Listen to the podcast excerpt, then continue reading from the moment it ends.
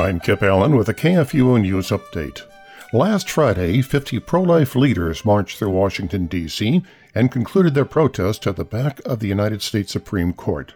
The march was held to remember the more than 60 million children who have been killed by abortion since the 1973 Roe v. Wade decision, and to demonstrate that pro life Americans are not going away despite the pro abortion policies of the Biden administration.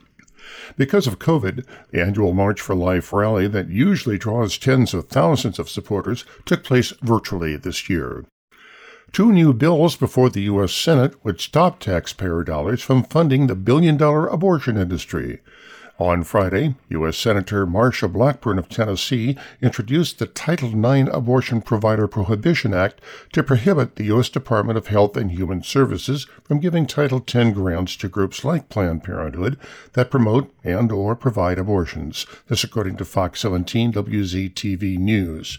Planned Parenthood receives more than a half a billion taxpayer dollars annually, largely through Medicaid reimbursements and Title X grants.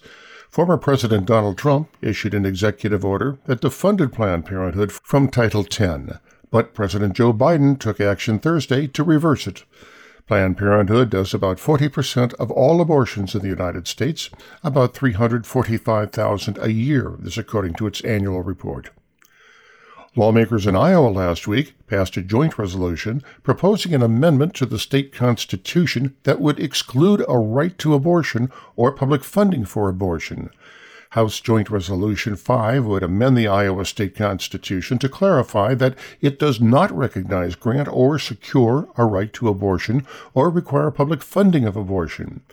The amendment is particularly prescient for Iowa, as the state Supreme Court found a right to abortion in the state's constitution in 2018. The Iowa Supreme Court in 2018 struck down a 72 hour waiting period for abortion on the grounds that a woman's right to decide whether to terminate a pregnancy is a fundamental right under the Iowa Constitution.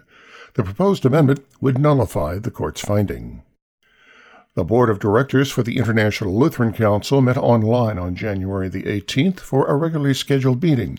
During this time, the board decided to postpone the upcoming ILC World Conference, which had been tentatively scheduled for September of 2021 until 2022.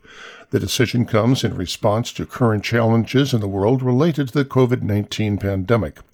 The board considered the possibility of holding the conference online, but recognized disparity in Internet access across the world could limit the ability of some members to participate in the conference fully. This has been a KFUO News Update.